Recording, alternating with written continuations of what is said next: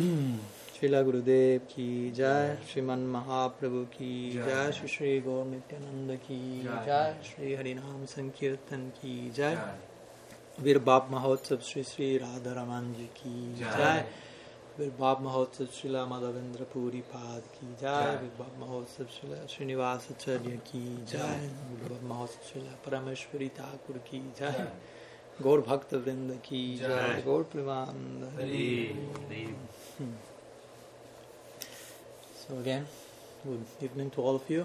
My pranam, my pleasure, my good fortune to share with you in three dimensions. So it's interesting experience online as well.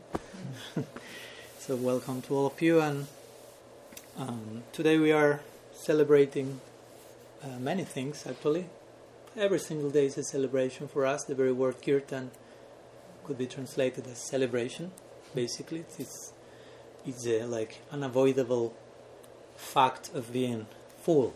When you are full, you start to overflow, and that that's called celebration. Hmm? Sometimes my Guru Maharaj will say, "Now in this world we are moving out of necessity. There is some existential void here and there, and sometimes we look for someone to fill that void. We look for some partner. We see, oh, that partner has the exact same form of my existential void. It's like a piece of the puzzle, and I try to." make it fit exactly. But interestingly, the other person is looking at me in the same way. So each one has a particular puzzle form, but generally the puzzle never fits at the end. So we are trying to fill our existential void moving here and there out of emptiness. Mm-hmm. But the point is, when we are full, another movement is created out of fullness. When we are empty, we move trying to fulfill ourselves. Sometimes some traditions will say, why moving? Just sit quiet, stop, shanti, shanti, be in peace. No need to move, no need to to, to run. In, in depth of movement, we call karma.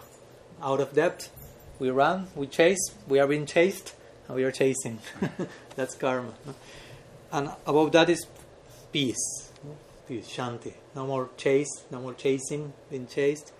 But above that is, as my Guru Maharaj will say, peace and love Mm-hmm. like they did in the 60s. There are two things no? peace, and above peace, love. Mm-hmm. So, love creates its own movement. Love means I'm not empty, I'm not only in peace, but I'm full, and I'm so full that I cannot just sit, but I need to celebrate. Mm. So, love means a celebratory movement, basically, and that's kirtan for us. Kirtan means celebratory movement. Even if we are sitting as we were, there's something some celebratory movement going on here, and sometimes it takes the whole body to to move. That's the, the idea. The anubhav. No? Internal movement takes us to external movement. so uh, I was saying this because we are. My point is our whole daily life ideally is a celebratory movement. So it's like re- redundant when they say, "Okay, we are celebrating something today." And what about yesterday? And what about tomorrow? And what about every single second in our life? So in our Kirtan philosophy, uh, every single day is, is, is a celebration. Um, our very deities, Sriman Mahaprabhu, Sri Chaitanya Dev, and Sri Nityananda Prabhu, in our altar, you can see they're like this, no? celebrating, basically. That's the, the whole idea. They are overflowing, overflowing, overflowing. That starts to sprinkle others, and that's why we are here, basically. Mm. that's why our idea of, of sharing this for, with others, prachar. Prachar means you are you're so full in yourself that starts to overflow and sprinkles others and transforms other hearts, others' hearts. You know, that was a movement, celebratory movement of Sri Chaitanya Dev. He was so full of himself in the good sense of the term, no? Because in English you say that in a negative sense. You are too full of yourself. So he was so full in himself, that's the proper way, sorry, that um, just by seeing him, one, one will experience conversion, epiphany, if you will. No? So, but on the top of that daily celebration, we have some specific celebration on the particular day we are meeting today. So, to add further celebration, there is no limit to that. And we are celebrating the appearance day for certain special personalities. And today we chose to speak about one of them because, I mean, it would be too much to speak about all of them Srinivasacharya, Madhavendra Puri, Parameshwari Thakur. But today we have chosen to speak about Sri Sri Radharaman. Hmm? So I, I, I imagine some of you may have been coming for first time or first times to these topics. So this may be not the most introductory lecture of, of your life, but I'll try to speak to all. Hmm? Sometimes it will be too high for some, too low for others. So bear with me. Uh, that's the, ta- the challenge of mixed audiences, which I have to face almost every single day, so no problem. I'm accustomed to that. Um, do not mind if you cannot understand everything. That's a good symptom. If you finish the lecture and say, I understood everything, there's something wrong so at least even if you can get one single point from the whole lecture, say, oh, this was my highlight today, the whole meeting is justified. And if you didn't get any single point, Prashant is waiting for you, so you will get that one, that point for sure. That's our trick. If you didn't get with kirtan, I don't think so, but in case you didn't get with the kirtan, in case you didn't get the lecture, hmm, Julian will be waiting for you with a big plate of prasad, and if you cannot get that one, I mean that's an extreme case. There, we need some whatever. so we'll be sharing some words today about Sri Sri Radharaman. So Sri Sri Radharaman is we have brought a picture of Sri Sri Radharaman during the altar on the right side, our right side. So it, it seems it's not a person, as, as Srinivasacharya, Madhavendra Puri, Parameshwari Thakur, who also are making their appearance, but yeah, we, we say, yeah, it is a person. It is not only a person, but it is the Supreme Person appearing in a very unique form, as we will speak today, hmm? which we call sometimes uh, Sri Murti, etc. Sometimes called the deity, maybe you have heard these terms. Uh, which is a very interesting principle in the Gaudiya tradition, a form that in which Bhagavan, for us, the Absolute, appears in a way we can handle with him. We can handle the Absolute, mm. the Infinite. I remember once I was in, in Colombia, and we were having some program like 12 years back or something, and at the end, one person approached me and said, "Very nice, everything very nice." So I say, "Everything very nice," because I noticed that his mouth was saying very nice, but the rest of his face was saying there is something that I cannot fully grasp yet. So everything very nice. Well, uh, and he pointed to the altar. Mm-hmm. that I cannot fully grasp that. And he pointed to there was a deity of Mahaprabhu. Mm-hmm. So I say, what's the problem with with that? I didn't say with him because it would be too much for him at that point. with that, say, well, you have been speaking in the class about the infinite, the absolute. So the classical point: how can the infinite be limited to a form? Because we, in our experience, for us, form is limiting. Mm. For us, form is not facilitating, but limiting. I mean, at least we think like that. But even if we think for a while, for example, I know Julian is an artist. Maybe this are some part of his work. Mm-hmm. So you have your art, like on fire there inside of you, and you need to express that. So you need a canvas for that. You need form. Mm. And that form is not limiting your internal art, but it's facilitating the expression of it. So form can facilitate, not necessarily it's contracting. Do You follow my point? Yeah. So even on this, I'm not speaking yet about the deity, but even on this plane, you can understand how sometimes form is not necessarily a limiting factor. Mm-hmm. But well, this person told me you are speaking about the the infinite, so he's, he has he's a carved form there. So how can you limit the unlimited? So of course, immediately I remember one very nice point that Srila Sridhar Maharaj, uh, one of our spiritual guides, said. He said, "Well, if you think by making by allowing the infinite to have a form, you are limiting that. Actually, the, the response will be how can the unlimited not have a form and still be unlimited? Because unlimited means unlimited possibilities. If you say the unlimited cannot have form, the only thing you're doing that is limiting him. That's what Advaita Vedanta says. He cannot have a form. He cannot have this. He cannot have, and in the name of praising the absolute, but the only thing you're doing is like he cannot have this, he cannot have that, he cannot have all the things that I have to begin with. have form, I have personality, emotions. Mm. No, no, he cannot have because I don't want to limit him. He cannot have all those things. So the absolute will say, "Thank you." can I have something? No, no, no. You can. You are the absolute. They the unlimited, but unlimited means have form, have everything, but still being unlimited. Mm. You follow? So, so the the principle of the deity has to do with this idea. Mm? And we will speak a little bit about how this deity form appears. Well, in this particular case, it appears in a very unique way. So I would like to share with you a little bit the history, the background history to the appearance of Sri Radharaman, if you give me your permission. Sri ki Gopal Bhatta Goswami ki So it all begins in South India, we could say. South India, in Sri Rangam. Srirangam is like the capital of one of the main lineages of Vaishnava tradition called the Sri Sampradaya. And Sri Sampradaya is a very, very beautiful lineage. I really like Sri Sampradaya. I mean, it's not that I'm pointing to Vaikuntha, but I really appreciate how they live their faith. Mm-hmm. so the focus is to worship a form of Bhagavan, a form of the Absolute called um, Vishnu, Narayan, hmm, God basically. so that's an interesting idea altogether because you'll say, well, yeah, it's, it's about worshiping God, right? What's the difference between what you are doing here? Now, now we will get there. What, what does it mean to worship Krishna? Does it mean to worship God or does it mean to worship something more? so we were speaking the other day. Is there something like God beyond God? But let's go installments.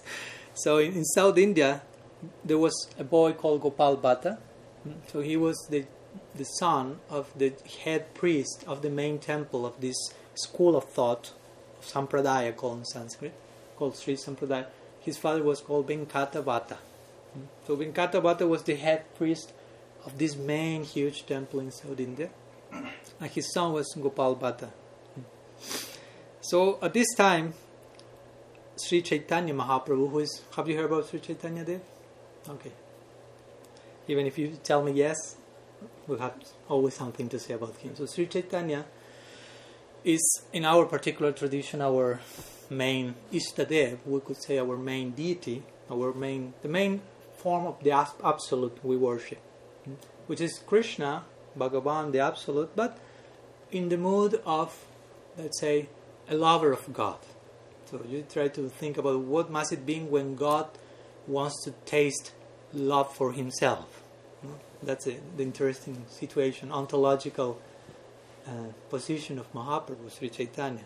He's God, but he's wondering what must my devotee be feeling for me. And what about my topmost devotee, Sri Radha, for sure? You know, he's so intrigued about that because he feels what she's experiencing it seems something unknown to me. Interestingly, God has that kind of existential crisis, as my Guru Maharaj will say. so he wants to taste the love of his devotee, and, and he realized, oh, my greatest devotee, Sri Radha, is experiencing something so unique in relation to me. So there must be something cool in me. because she feels that. It's like if you are with someone and the other person loves you so much and feels so many things mm-hmm. in relation to you, but you cannot see that because you are you. you need to enter into the shoes, no? Like like they say, sh- sugar cannot taste itself. Mm. No? You need a separate tongue to relish that. so in this way, the absolute enters into this unique uh, lila, if you will, a divine game, into which he enters into the mood and the role of being a lover of God. What does it feel? To, like trying to tell us that's the real thing. Try to be a lover of God. Some people want to be God, but God Himself wants to be a, God, a lover of God. he Himself is making that point. Most most persons in this world want to taste what is called Purusha Bhav, which means the mood of being the the Purusha, the enjoyer. Hmm? But the scriptures will say there's only one Purusha, and everyone else is Prakriti. So one Purusha means the absolute is the supreme enjoyer, and everyone else is to be enjoyed. Mm. Mm. We have to, of course, it's a complex idea, but it's important to understand. If you are enjoyed by the Supreme Enjoyer, then there is no problem. the Supreme Enjoyer has the capacity of enjoying with us in such a way that we will be fully blessed as well. So, but sometimes we want to be Purusha, we want to be the enjoyer, but the very Purusha, Purushotam, the Supreme Purusha, God Himself, He's leaving His Purusha Bhav as Mahaprabhu and trying to taste Prakriti Bhav, the mode of a devotee, a lover. So He Himself was saying, You want to be Purusha? I am Purushotam, the great Purusha, and I want to taste what does it feel to be on the other side of the fence, if you will. so follow me. so again, some words about who is this Sri Chaitanya, great divine God. So he accepted that was at what at one point the the order of, of sannyas. So he started traveling as part of his duty, his dharma sannyas, traveling here and there. So he reached South India. I'm making a long story brief. This is a big important part of the of the Madhya Lila of Chaitanya. So at one point he stays at the house of Venkata Bhatta, who is the father of Gopal Bhatta Goswami, Gopal Bhatta now, who has a lot to do with Radharaman. We are getting gradually to Radharaman. And very nice connection also in, between Radharaman and Nrsimhadev that we spoke yesterday. We will reach there eventually. So for the fourth month of the rainy season, Sri Chaitanya Dev stayed at Venkata house. In India, there's four months Chaturmasya, where sannyasi usually stay in one single place. So there was a very interesting interaction there between Sri Chaitanya and Venkata Bhatta. Gopal Bhatta was a kid here at this point, and once Sri Chaitanya asked Venkata very nice question. he asked Venkata "You are worshipping Narayan, uh, Vishnu, and Vishnu is always with Lakshmi. Lakshmi is the feminine counterpart of the divine. And we have these two sides of the divine equation Radha Krishna, Lakshmi Narayan, Sitaram, etc. So, the, but there's one story in the scriptures that shows how at one point Lakshmi wanted to run with Krishna for Rasa Lila. This is mentioned in the scriptures. Lakshmi tried to enter into the divine circular dance of Krishna with the gopis in Vrindavan. So Krishna, you know, is the sacred cowherd boy in Vrindavan, and Narayan is God in Vaikuntha. Krishna, and there comes the theological point. Interesting. Krishna is God. For us Gaudias, even Krishna is uh, the fountainhead of all forms of divinity. But interestingly, Krishna is not being worshipped in Vrindavan, in his, how do you call it, in his birthplace, if you will, as God. That's unique. Everyone in Vrindavan loved Krishna not because he's God. So that's an interesting point. He's God, but nobody loves him because he's God. And they love him more than the ones who love him because he's God. So that's like, wow. When Uddhava went to Vrindavan, and he had that experience. He, he, he engaged in short circuit. He was like, what? And he was saying to Nanda Maharaj, who had paternal affection for Krishna, oh, you're so fortunate. You love your Krishna so much as a father. He who is God. He didn't say you love your son. He said you love God so much in that particular mood. Nanda Maharaj said, "Oh, the, hmm, I heard that you were Shastravid, that you know the scripture so much, and you're speaking such nonsense, saying that Krishna is God. I mean, I know how God is. God is Atmaram, Aptakam, self-satisfied, hmm, Shanti Purusha. He's the personification of peacefulness, and I know Krishna. He's not peaceful. He's fickle. He's restless. He cheats. He lies. He steals. I have a long list.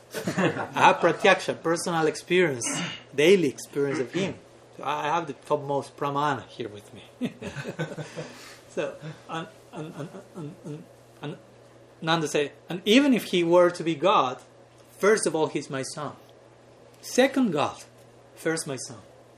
So if I have to educate him, chastise him, not to be spoiled when he's adult, I will do it. I don't care if he's God. So that's the psychology, unique psychology of Vrindavan. They will say, okay, Krishna may be God. Let let let that be. But that's secondary. That's not on the top five, top ten. That's somewhere there, if you want. Yeah, Brahma say those weird things. Brahma Vimohan Lila, you have that picture there. Mm. Oh yeah, Bhagavan, blah blah blah. Indra say those things after the Govardhan Lila. Hey, Varuna say, all the Brajavasis, yeah, we have heard those weird stuff that they call Krishna God. We know Narayan empowered him. Gargacharya say that when he was born. By the grace of Narayan, he has done all these incredible things. But he's our, our Krishna. Hmm. Our friend, our Lala, our whatever, lover, whatever. Hmm. So this is the psychology of of Vrindavan. Hmm. There's one very nice verse of the Bhagavad, Traya Chopanishabdischa Sankhya Yoga Sattvataya Upagiya Manamahatmyam Harim Samanyatatmajam. Srila Vishwanath Chakravarti Thakur mentioned this verse is the Paribhasa Sutra of the whole Krishna Lila.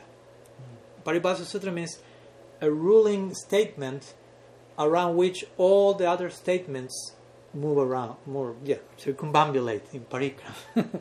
so this verse says, for the scripture, for the Upanishad, for all the sacred text, Krishna is the absolute. But for Jashoda, he is his son, her son. So the point is, all the scriptures say Krishna is God. Jashoda say no. And all the Upanishads are running after Krishna, trying to catch a glimpse of his feet, and Jashoda has Krishna in his lap, on her lap. So who who has who is more correct? uh, so that's the, our Gaudiya Siddhanta means following the Bhagavad, the psychology of the Brajavasis. So again, Krishna is this unique personality, hmm, which is God, but his godhood is totally. I mean, in, in Vrindavan there is the higher Aishwarya, the higher opulence, the higher, but all of that is buried, buried, buried mm-hmm. under layers and layers and layers of intimacy mm. and affection. But there's the topmost majesty there. Hmm? Lakshmi Sahasra Satasam Brahmana Sevyaman Govindamadipu. Hmm? So much opulence there, but you go there and it seems ordinary rural cowherd village. So small, limited. Aprakrita is called this. Aprakrita means it seems prakrita, it seems mundane, it's aprakrita, it's supra transcendental.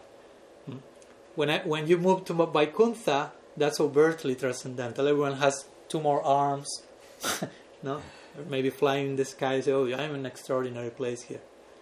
And when you go even to Brahman, Brahman is like the omni, all-pervading effulgence of the divine. It may seem even more be, bigger, a bigger place. That's interesting because if you go to Brahman, it seems bigger. No, no limits, no form, no limits. When you go to Vaikuntha, it seems more limited because there is form, there is person. And when you go to Vrindavan, it seems even more limited. You follow? But the point is, for us, what's more spa- spacious, Vrindavan or Brahman? Actually, the, the spaciousness, that's the word? Spaciousness? Yeah. Okay. Mm-hmm. that hasn't, it has nothing to do with geographical space, but with affection. So, my point is, if I cannot love someone, I can have the whole Sahara desert for me. Mm. Imagine, I give you the whole Sahara desert, but you are alone. But or you can be with your lover in a cave. Mm-hmm. Uh, it's more spacious in the cave because there is affection. So affection gives the expansive experience. Mm-hmm. you follow? So Brahman is so big, but there's nobody there. there is no sense of individuality, no one to interact with. So there's no love. So how big it is?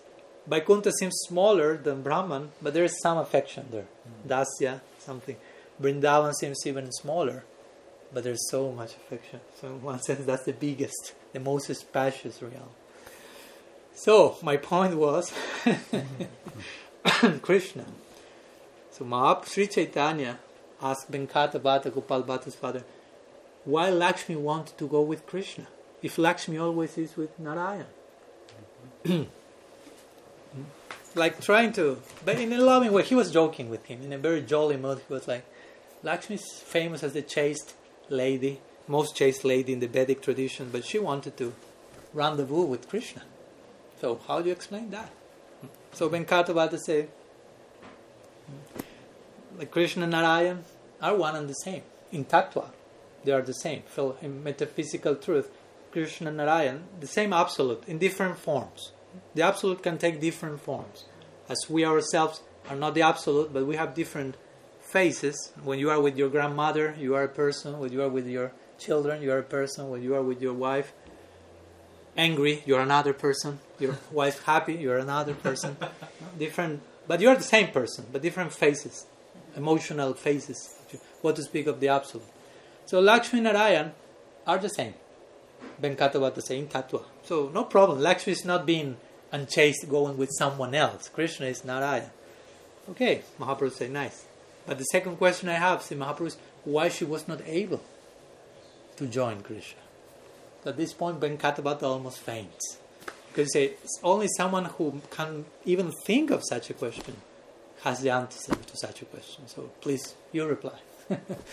so Mahaprabhu replied to Venkata Bhatta at this point that, well, Lakshmi wanted to join Krishna, but she was not willing to take the necessary steps to join Krishna, which is Raganuga sadhana. It is said that one day Lakshmi was practicing very severe penance on Bilvavan, one, one of the 12 forests in Vrindavan, and Krishna was walking nearby and saw Lakshmi, the goddess of fortune, generally adorned with jewels and opulence, just wearing some thorn white sari and eating roots from the forest. I mean, a royal lady only eating everything cooked in ghee, no, having just some. So Krishna, what are you doing, Lakshmi, here? Yeah, I'm practicing tapasya for entering Rasa Lila. Okay. But Krishna said, that's not the way. Hmm. Oh, so what's the way? so Krishna replies, say, well, first of all, say, first of all, you have to leave your husband Narayan.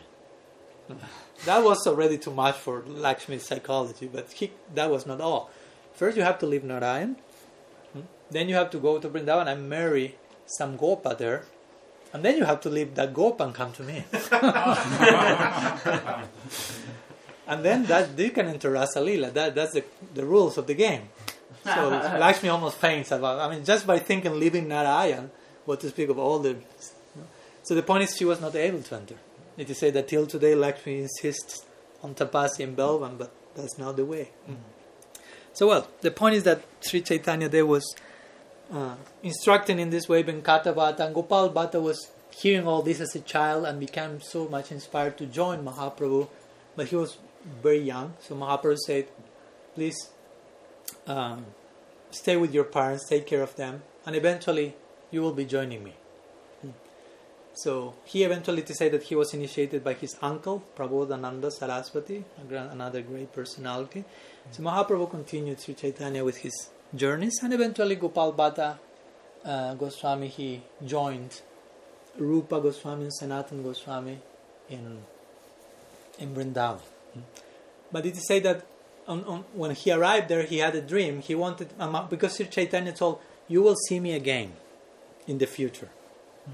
Don't don't because he wanted to join Mahaprabhu. So you cannot join me now, but you will see me again there. So he was with that idea in mind always. So eventually he joined Rupa and Sanatan in Braj while Mahaprabhu was in Jagannath Puri. Hmm? So he received the news to Gopal Bhatta is with Rupa Goswami, Sanatan Goswami. So Mahaprabhu revealed himself in a dream to Gopal Bhatta and said, if you want to meet me, you go to, the, to Nepal. wow, unique instruction. in Nepal there is one sacred river called the Gandaki River. Hmm? So, of course, Gopal Bhatta wanted to meet Mahaprabhu. So he went there. He went to the Gandaki, sacred Gandaki river and entered to take bath. And he had his uh, lota. How do you say in English? Um, That's not English. Uh, bathing. Kamandal is in English? No. Bathing pot. Whatever. So he took water from the river and there was something else apart from water in the river. He said there were 12 what we call shalagram shilas, which are a particular type of stone, sacred stone for us, which represents different forms of Bhagavan, of the Absolute, and have different form, uh, marks that speak about the different avatars of Bhagavan. So, I mean, generally, it's not that you do like this and you get the shalagram shila so quickly. but he did like this and he got 12 of them. so he said, What's this? So he put the shalagram, the shilas back into the water. And he took water again to, to bathe, again the 12 shilas were there. So again he threw them to the river one more time. So they say after the third time it's it's done. So he found this, uh, he- these 12 shilas, so he decided to take with them. So in this point, the worship of these shilas starts in the Gaudiya Sampradaya, in our lineage. So, but he's not uh, fully, how to say, fully sure how this represents Mahaprabhu, saying to him, "You will find me in Nepal still." so he con- he starts to worship these twelve sacred stones. He goes back to Braj. Some years pass, and he has a very burning desire hmm, to see Mahaprabhu, to meet with him. But eventually, Mahaprabhu passes away. Hmm. I mean, enters into aprakat, if you will. We do not say passes away literally, but he enters tirobhav, unmanifested state. So, so imagine for Gopal Bhatt, it's like Mahaprabhu promised to me that he will meet me again, but that never happened. He passed, he left this world. so, and, and at the same time, he had received lots of clothes for dressing the deity. But of course, the shilas are stones, like generally are like round, so you can address them with arms and legs and turbans and whatever. So he had all these clothes, and he had a desire of worshiping Bhagavan in that particular, using those dresses and so on. So the point, to make it long story short, he was the day before today, the day of Narasimha Chaturdasi, where we were celebrating yesterday. Gopal Bhatta Goswami, he was absorbed in the narrative of Prahlad and Narasimhadev. Maybe you have heard about that. This is a very unique half man, half lion manifestation of Bhagavan, and uh, which appears out of a pillar. Technically speaking, strictly speaking, appears out of Prahlad's bhakti. That's the womb out of which Nrsimhadev appears, strictly speaking to protect Prahlad Maharaj, his devotee. So the point is, Gopal Bhatta was thinking, oh my God, Bhagavan appeared from a, from a stone to Prahlad. Why he cannot appear from one of these stones to me? Mm-hmm. I mean, he was not considering the Shila as just stone, but he was one. He had some deep, particular desire, burning desire. So he was absorbing, appreciating Prahlad's bhakti, devotion, and he fell asleep that night of Nrsimha Chaturdasi, lamenting, alas, alas, because of that, but absorbed, engrossed in Prahlad's bhakti, but with his particular wish of worshipping hmm, Hari Krishna Mahaprabhu. So the next day, today, one day like today, some whatever, 400 something years back, more almost 500 years ago, so he awoke and he was carrying these 12 shilas on one basket. So he saw that the cover of the basket was like moved, so he was fearful maybe some snake was there. So he was like with one stick moving gradually, and he saw that one of the twelve silas had manifested in the form of Sri Sri Radharaman. Hmm? Ki so it is said that today we are celebrating that unique moment where this Shila became self manifest. So Sri Sri Radharaman is a very uh, important deity for us, very famous deity. We may say even one of the most famous deities in the whole Vrindavan, along with Banki Bihari and some others. And especially very famous, very famous because it's a self-manifest deity. Mm. That's not usually happening. Generally, a deity is being carved, which for us there's no difference, strictly speaking, mm, in how much the absolute is present there. If it's followed with the proper procedure. But if it's self manifest, I mean, there's no doubt that Bhagavan is there. Hmm? And of course, we will say that Radharama was not carved, strictly speaking, but was carved out of Gopal Bhatta's love, in one hmm. sense. No? As we were saying yesterday, Krishna, God, the Absolute, will take different forms carved out of the love of each devotee. Hmm? Hmm. Yantyadiyad naurugaya vibhavajantam taptadvapu pranayesu tadanugrahaya. He says, according to how a devotee meditates on Bhagavan, he will reciprocate manifesting a particular form out of his mercy. But of course, also Sritekshritapata. Not if I imagine any form whatsoever, Bhagavan is like Jimi Hendrix and he will have to appear like that. No, that won't happen. but Srutekshitapata, which means according to the parameters of what Shruti, of what Revelation says, which are the the opportunities in the menu, if you will, in the ontological menu. These are the different forms of the absolute. Hmm? So, according to your particular affinity, he will reciprocate. So, Gopal Bhatta had a particular wish, and that bhakti make Krishna take that form. So, the form of Krishna, to say it poetically, the form of Krishna is carved out of the love of a devotee. it's a byproduct of the love of a devotee. Again, like I said before, if you are in front of your grandmother, you, you will take the form of grandchildren. I mean, the form is the same, if you will, but you take the mood. You enter into that character, or, or yeah, and with your wife, and with different moods. And we are speaking about experiences here, but what if we speak about form? I mean, interactions based on pure love, spiritual love, and spiritual bodies. They can really change forms and transform in a unique way. so we can say the form of, Krishna is a is, yes, his reply to the love of the devotee. So Gopal Bhatta had this burning desire, and Radha Raman appeared hmm, in this very unique form, which is again uh, self-manifest out of the shalagram sila, and it is said that you cannot carve, even if you, someone may say, no, no, someone may have carved that shalagram sila, now they want to make some business out of the self-manifest deity whatsoever. but it is said that if the shalagram sila its constitution is such, if you try to carve a salagram sila, it breaks immediately. Mm.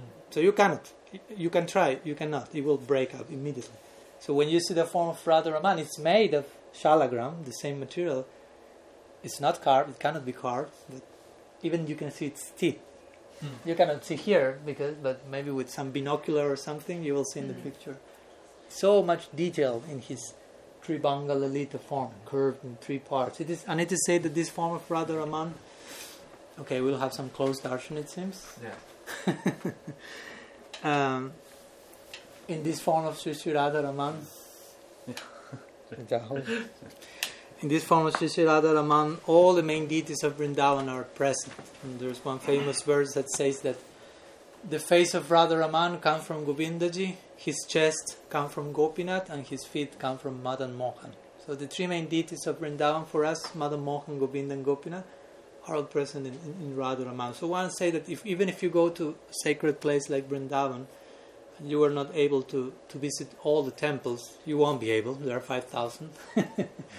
but if you visit Radha Raman, you visit the whole Vrindavan. Mm-hmm. All, all of the deities are there. All, all of Vrindavan is, is present there uh-huh. in that particular form, the absolute. Which interestingly also is a, is a deity, one of the very few deities in Vrindavan that never left Vrindavan. Mm. Because in the past, because of Mogul, Mughal, Mughal, Mughal, Mughal attacks in Vrindavan, some of the deities have to be carried to Jaipur, Karoli, and so on. But Radha Ramanji has somehow or other stayed there. Only Radha Raman and Brinda Devi, these are the two deities that never moved out of Vrindavan. Mm. So we have many aspects to especially uh, emphasize the, the position of, of, this special deity, and that's why it is celebrated today, mm, the appearance of, of Sri Sri Radha Raman. And of course, in the context of, of Gopal Bhatta. So this is the deity of Radha Raman. It's only, it may seem only Krishna, but at the same time to say it's a combined form of Radha and Krishna. Radha Raman. Of course, Radha Raman can be a name for Krishna only. He is Radha Raman, but Raman can be only a name for Krishna. Mm-hmm. So we have Radha and Raman combined in one form. The, the, one, the, the, the Goswamis who worship Radha Raman, of course, had some crown also on the side of the deity representing Sri and they say that they have carved the whole, like extra altar just in case she, she wishes to self manifest someday. Mm. it can happen. Like they didn't they didn't feel carving a deity since Radha Raman was self manifest. So they say, okay, if Radha wants to come, she has to self manifest. But if not, the two of them are conceived in, in that combined form. Mm-hmm. And similarly, Sri Chaitanya is combined, is present in that combined form because Mahaprabhu Sri Chaitanya, Radha Krishna Nahayanya, Rupa Nog Janera Jivan. Hmm? So for us, Sri Chaitanya is Radha and Krishna combined in a particular way, for sure. So in this way, Gopal Bhatta Goswami had his uh, his wish granted. He wanted to worship Krishna in a particular way, and in this way, Mahaprabhu granted him again his audience. He has promised, "I will meet you again." Hmm. This is the form he he was to be met again. So, in case some of you visit Vrindavan someday, please do not forget to go to the temple of Sri Sri a very special standard of worship, as we spoke today, combining different things, different elements from worship from the Sri Rangam temple from South India, different elements like regarding the offering of prasad from the Jagannath temple, and lots of, of course, Brajavasi culture as well. So Vrindavan, South India, and Puri is all there present in Radharaman. Very beautiful offerings of kirtan and dancing and etc. So we wanted to share some words today regarding Sri Sri Radharaman and especially trying to shed light of, on, on, the bhakti of, of, of Gopal Bhatta and on the principle of how, according to the type of devotion we have, Bhagavan is there to reciprocate accordingly. Mm-hmm. Mm. Re- remember, this is a two-way street. You say in English, two-way street. Mm-hmm. Yeah. No? So it's not that only we pray to God and we speak and, and, and, there's nothing coming from the other side. He's as a person as we are, and more, of course. But the point is, he's a person also, supreme person. But the word person is there. mm-hmm. So sometimes we, in the very beginning, for us, God remains as a, some type of theological person. In theory, yeah, he's a theologian, but not a real person yet. Sometimes we do not, we do not act as if he is a real person. Sometimes that's what happens. I don't know, whatever. We officially may be theistic people, believers, Vaishnavas, Christians, whatever. but sometimes we do not act out our, our belief. The day I was seeing one interview with Jordan Peterson, and it was interesting. He's a famous psychologist, and he is he's Christian, but he uses to say, "I behave as if I will believe in God." He never says, "I believe in God." He generally says, "I act. I try to act as if I will believe." So someone asks, "Why you say that?" And he tried to explain this point because it's not so easy to. I mean, you can say, "I believe in God," but it so cheap. Can, those words can be so cheap. I believe in God. I'm Christian. I'm Vaishnav. I, wor- I, I worship Krishna. But if you in your daily life you are not acting out your belief, I mean, what's the value of those words? So he said, I prefer not to say so easily. I believe in, and trying to concentrate in acting as if he is real, because that's the only way that will happen. I mean, if we if we ourselves are not convinced he's a real person, what can we do? So, of course, it's part of the process. In the beginning, God is unfathomable and whole mysterious reality, but gradually He has to be a person more and more interacting in our life. So, in the begin- and in the principle of the deity is similar because when you see a deity, we have here Gaur-Nitai also, you may feel they are not moving. There, there, there's some statue. There's still. Sometimes the story is given like, like a father who was about to die, and he wanted to give the inheritance to his four. He had four sons, so he wanted to know which is the one who really will appreciate what I have to give. So he imitated like if, if he was dying. He was not dying yet, but he. So he made like I'm. Uh, all, so all the sons were there, and three of them were just speaking amongst themselves what we will do with inheritance, and we're like, hopefully that passes away soon, blah blah blah blah. He was hearing all that, but one son was like trying to cure him and seeing what's serve, serving him, serving him. So the point is that he was aware of everything, and suddenly he came, and all the the three ones were like, oh my god, we lost our inheritance, and the other one was just focused on serving him. Mm-hmm. So similarly, the deity seems there's nobody there, sleeping, dead-like, but he's hearing everything, mm-hmm. looking at everything. And how are we behaving? Oh, that's one point. No, are we behaving as if he is there, or just like? Hmm? So of course we have to begin somewhere, and the scripture will say a, a, a neophyte practitioner will at least perceive God in the altar. Unidirectional. Okay, he's there. The altar opens, Jai Krishna. The altar closed, I behave in a different way. I enter the temple, I follow all the protocol, hands here, head down, blah blah blah. I go out the temple, take my cell phone, and I'm somewhere else. Whatever. I, I, I'm not aware yet of the universality of my deity. Mm. I, I see my deity only there.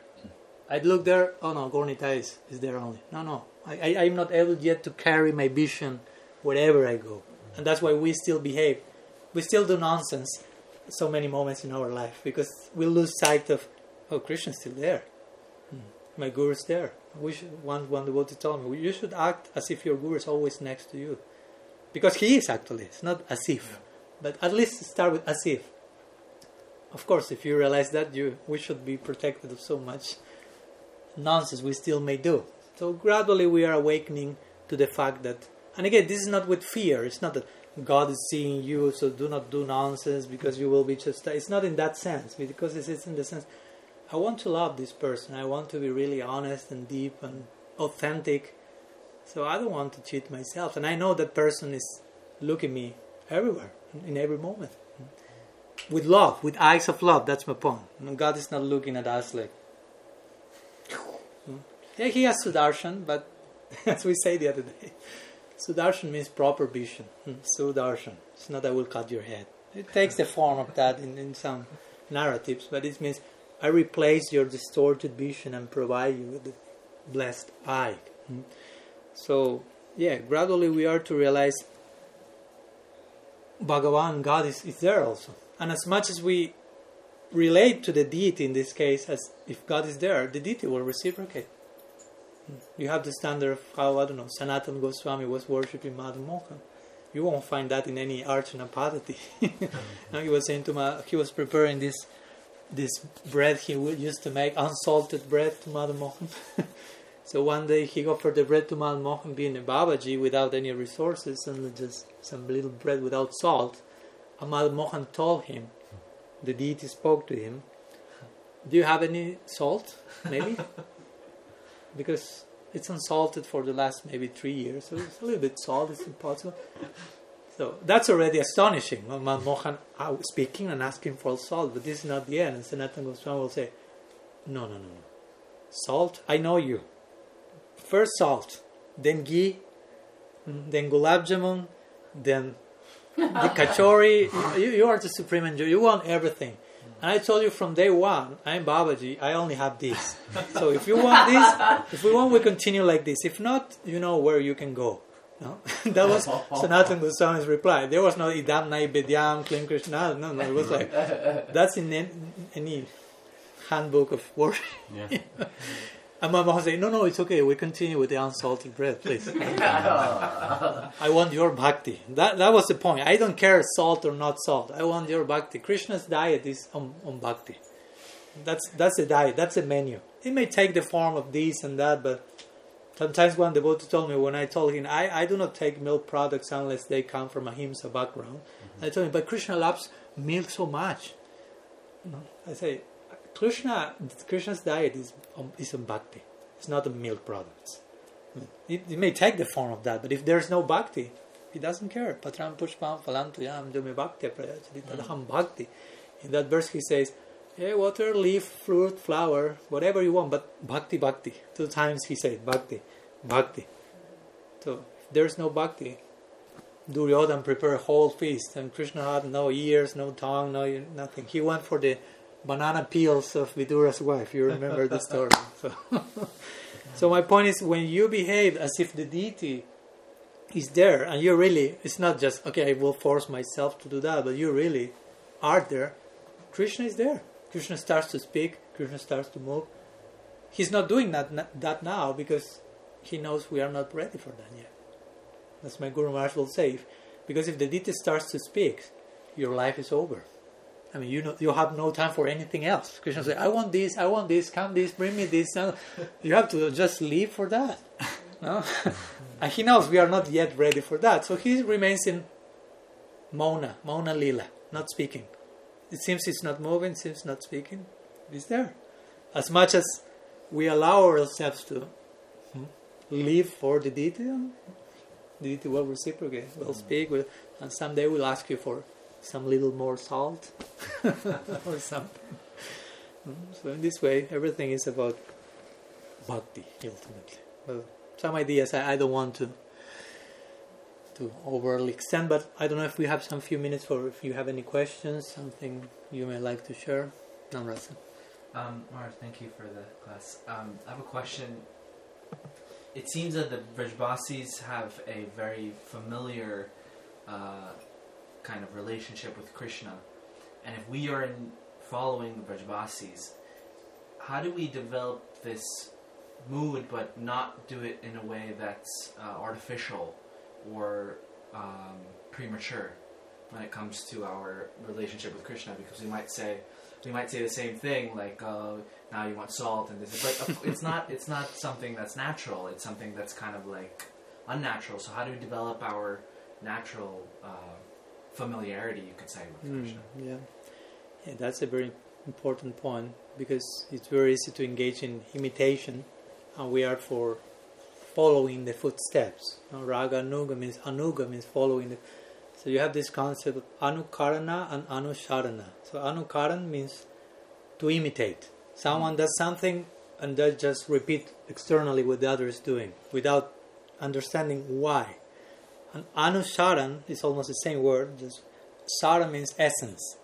So anusara means I follow the essence of what the other is doing. So I follow the essence means now Ras is doing something, and before I do the same thing, I ask myself why he's doing that, from which place, mm. which is his inner situation. I, I am ready to do that. It's I, should I be doing that or not? So that takes some introspection to realize I'm on that level. So regarding your question in that sense, what is recommended mostly for us, I would say, is in order to follow in the footsteps of the Brajavasis, it's very recommended to follow those Brajavasis as they appear as sadhakas in the Gaur Lila.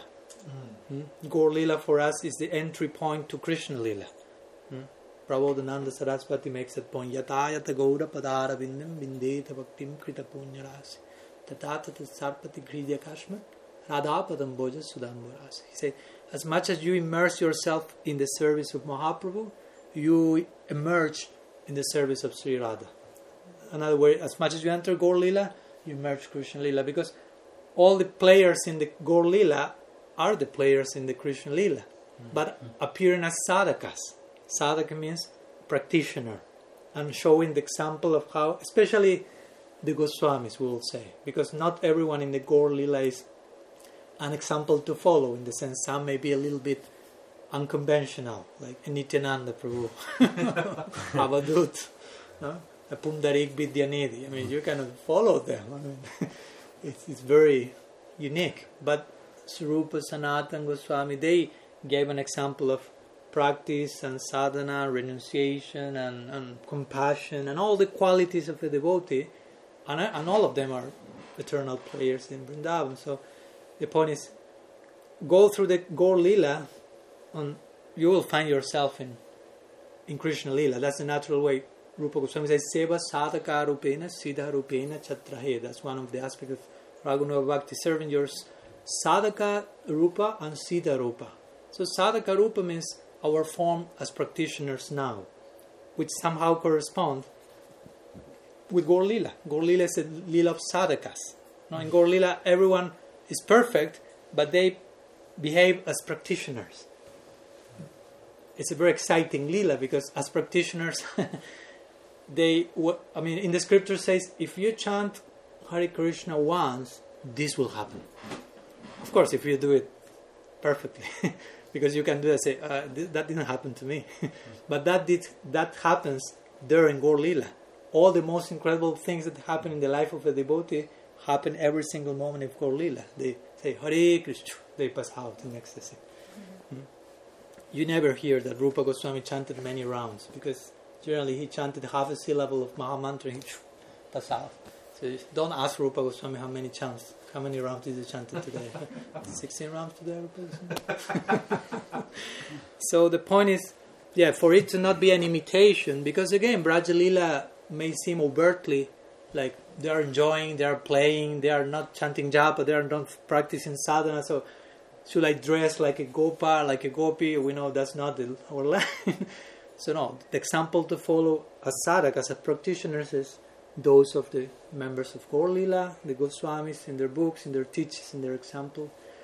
And by proper association, proper guidance, gradually, internally, a certain affinity will be there for Krishna Lila, and we will culture that, of course, under the guidance of Sri Guru and the Vaishnavas. But as much as we um, engage ourselves in sadhana in the context of, of Lila, so I will really emphasize mm. Gaur Lila because we are in the Gaur Lila now. That's an important point. It's not that, oh, Gaur Lila is over some centuries back, I was close to that. No, no, Gaur Lila is still going on. It's an ongoing reality. Through Parampara, we have the chance of engaging in Sankirtan, Yugadharma, Guru Seva, etc. That's Gaur Lila. That's being a sadhaka. So, by doing that properly, a, corresponding identity in Krishna Lila happens. My Guru Maharaj will say that. You want to see the Deha? First, try to take advantage of the sadhaka Deha. Some people want, I want my Siddha Deha, I want my eternal spiritual identity in Vrindavan. But you, your guru already gave you a sadhaka, a body of a practitioner, an identity, a sense of identity as a devotee. That's a very interesting. He gave you a new name, new details that make a new identity. So try to take advantage of that as, as much as you engage your sadhaka deha, the siddha deha will come naturally. No need of looking for that externally. There is some process for that, and there's place for that, but it can also come naturally.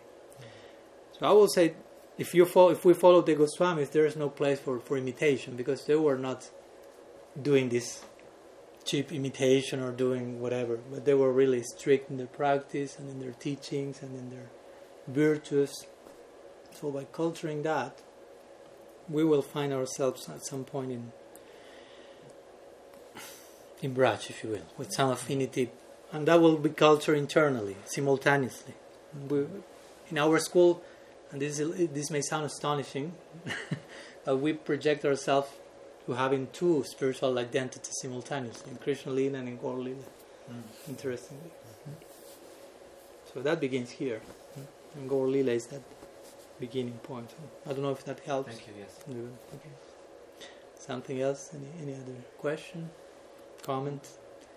One thing I'm thinking about uh, mm. is um,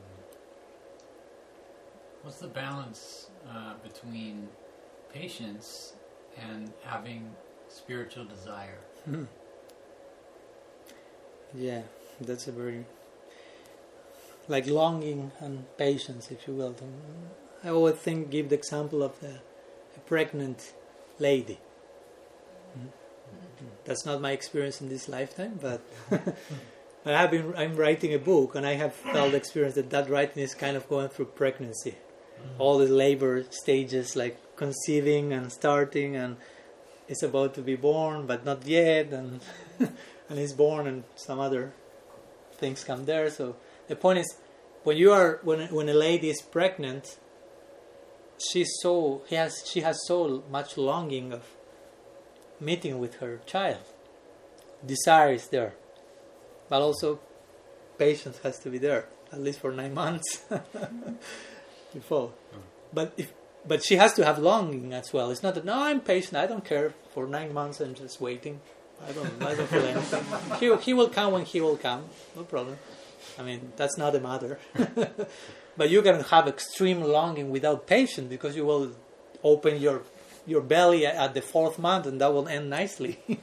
so you have to balance longing and patience, longing and patience, longing. Of course, depending on the particular stage we are in, those will, will play out in different proportions.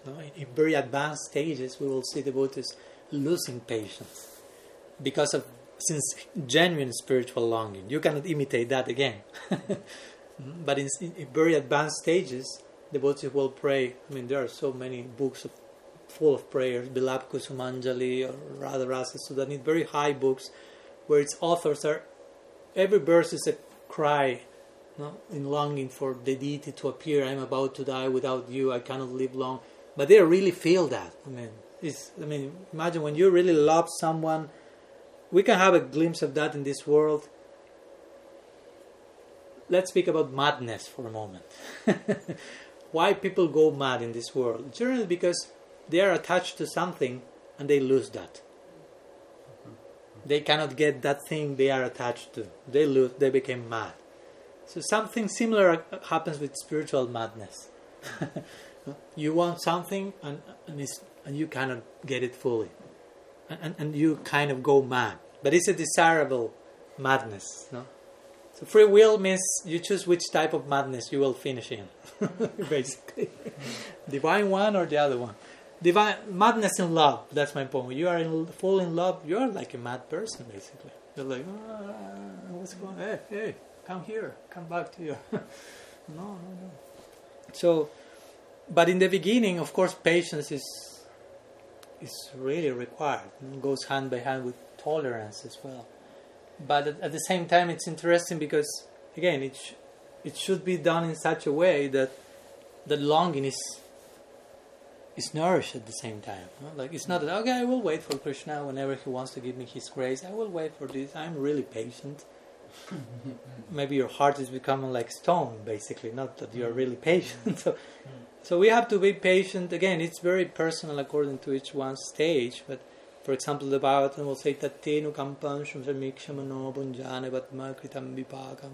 Famous verse, Babur bir bidadam namaste jivita jumukti sadava. If you really want the mercy of God, you should really learn to tolerate all the results of your previous misdeeds, let's say, and receive them with a big smile, thinking, actually, if if I would have to receive the real result of my previous activities, I will have to result something very much bigger than this. But Krishna is so merciful that he reduced the whole thing to this that is coming.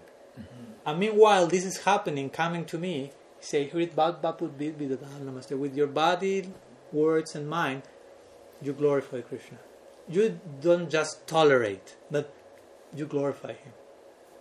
But okay, again, this is not force. At the beginning, you may feel, oh, I have to tolerate, I have to be patient.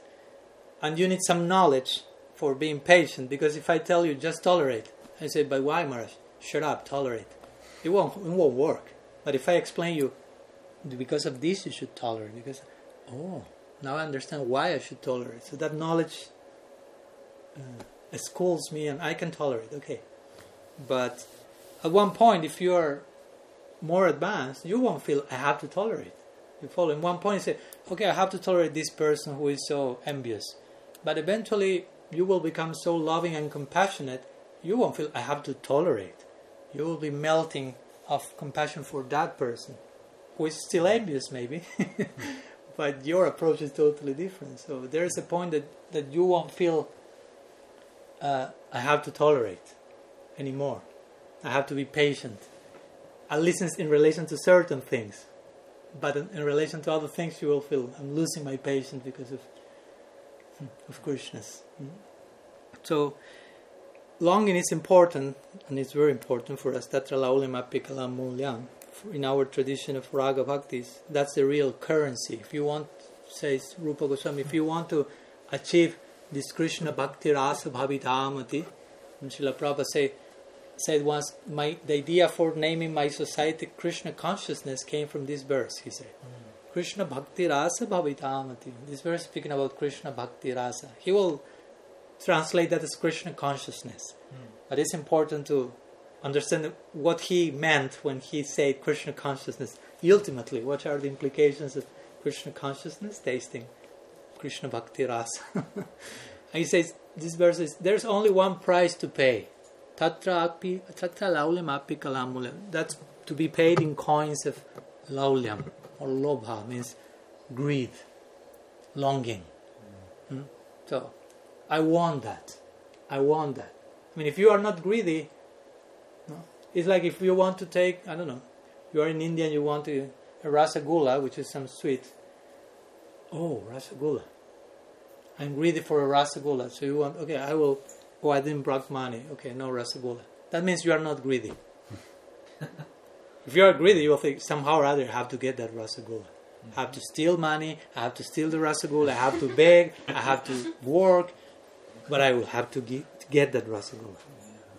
Vishwanath Chakravarti Thakur gives that example in Raga Vartma Chandrika. He said, someone wants the rasagula and, and, and is informed, okay, you want this rasagula, which is a milk uh, sweet. Okay, so you need milk. Okay, so you need a cow. So you need a cow, you need to feed the cow, you need to take care of the cow, you need to milk the cow, you get the milk, you have to process the milk, blah blah blah blah. rasagula. so the point is, the person is so greedy that is willing to follow all the rules and regulations. That's the vaidhi, in order to reach the object of his greed.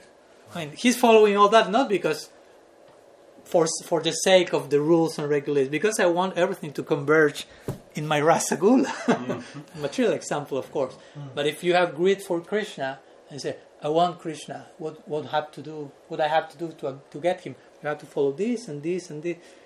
It may seem you are doing something else. No, what does have to me? What I have to do with gi- giving grass to a cow with getting a rasagula?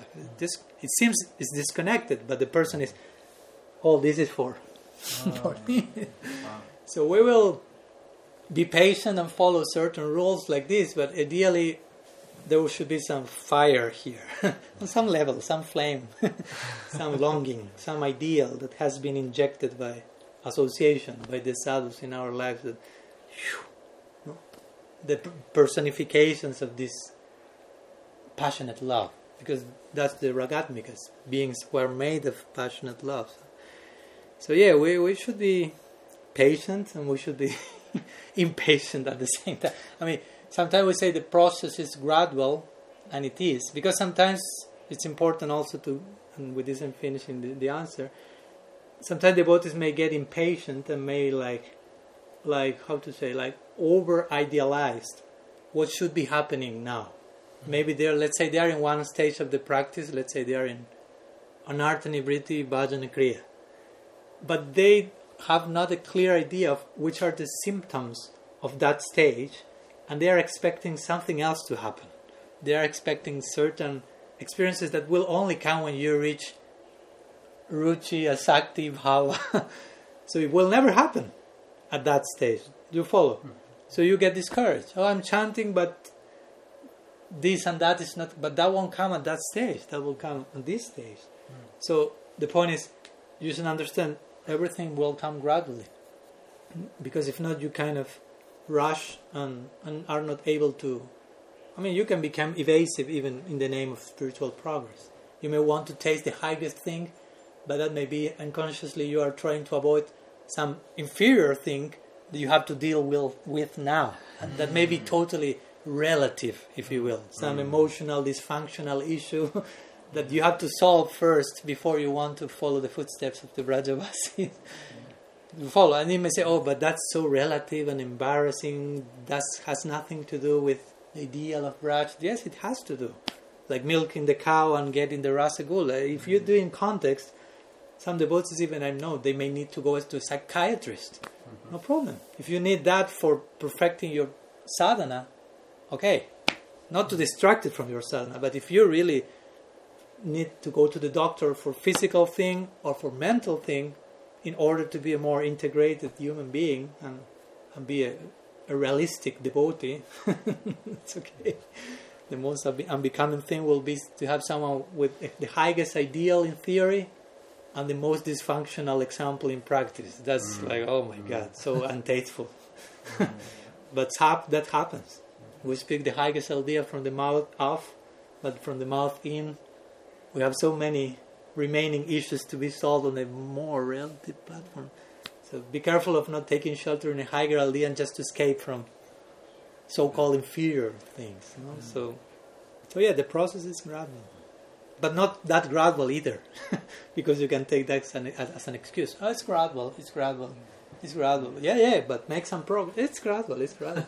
yeah, but gradual means you keep moving. Also, it's not that it's gradual and I remain like stuck there, stamba paralyzed. It's as gradual as you want to, it to be gradual. Also, it's not that gradual either. Some fire has to be there. So if you remain in proper association, I will say that's the most important thing because proper association won't let you like drown in your comfort zone. when you get too much accustomed in, in the sofa of the ego, if you will, the sadhu will come and very lovingly like pinch you. Pinch, you say? Yeah. That's the role of yeah. yeah, that's the role of the sadhu to make you uncomfortable in the healthy way. In the healthy way, not not to make you like conform, conformist, like mediocre, but trying to make you. That's the role of the guru. My my, my guru, my, my spiritual master always say that the, my role as a guru is to to make you uncomfortable, in the sense of to make you think. Hmm. No? Because you run to the comfort zone, I'll kick you out of that with some idea, some question. And you think you have firm faith, I will say something that will create doubt. Hmm. But doubt not in a negative way, but doubt for you to rethink I, am I so sure that I have understood everything perfectly, or there's something more? And there's always something more. the role of the guru is to keep us in that progressive Vaishnavism hmm. area. Like there's always room for improvement. There's hmm. always room. Sila Maharaj once said that. He said like approaching the, the infinite means that you will realize that there's no limit for progress. And then he said, Are you ready for that? Are you ready to enter in a place where you realize there's no limit to how much progress I can make? Hmm. It's difficult, it's, it's challenging because you make some progress, but there's always so much progress, so you never will feel I made progress. there's always more to attain. More. That's the nature of love.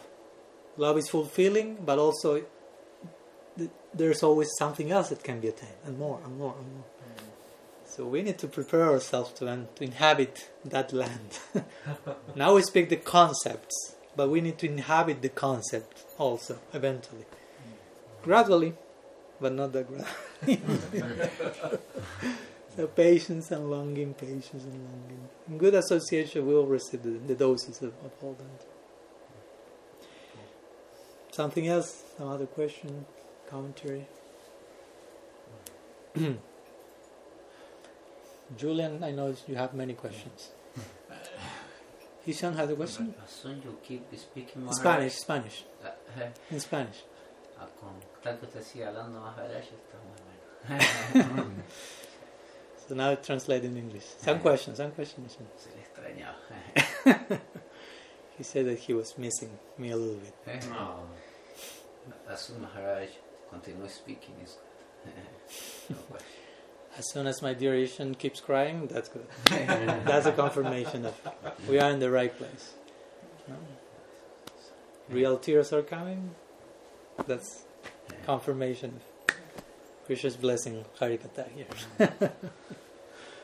okay, so I think we, there are no no more questions, no further questions, we can stop here. Maybe sing a little, bit more before finishing. Sure. Yeah.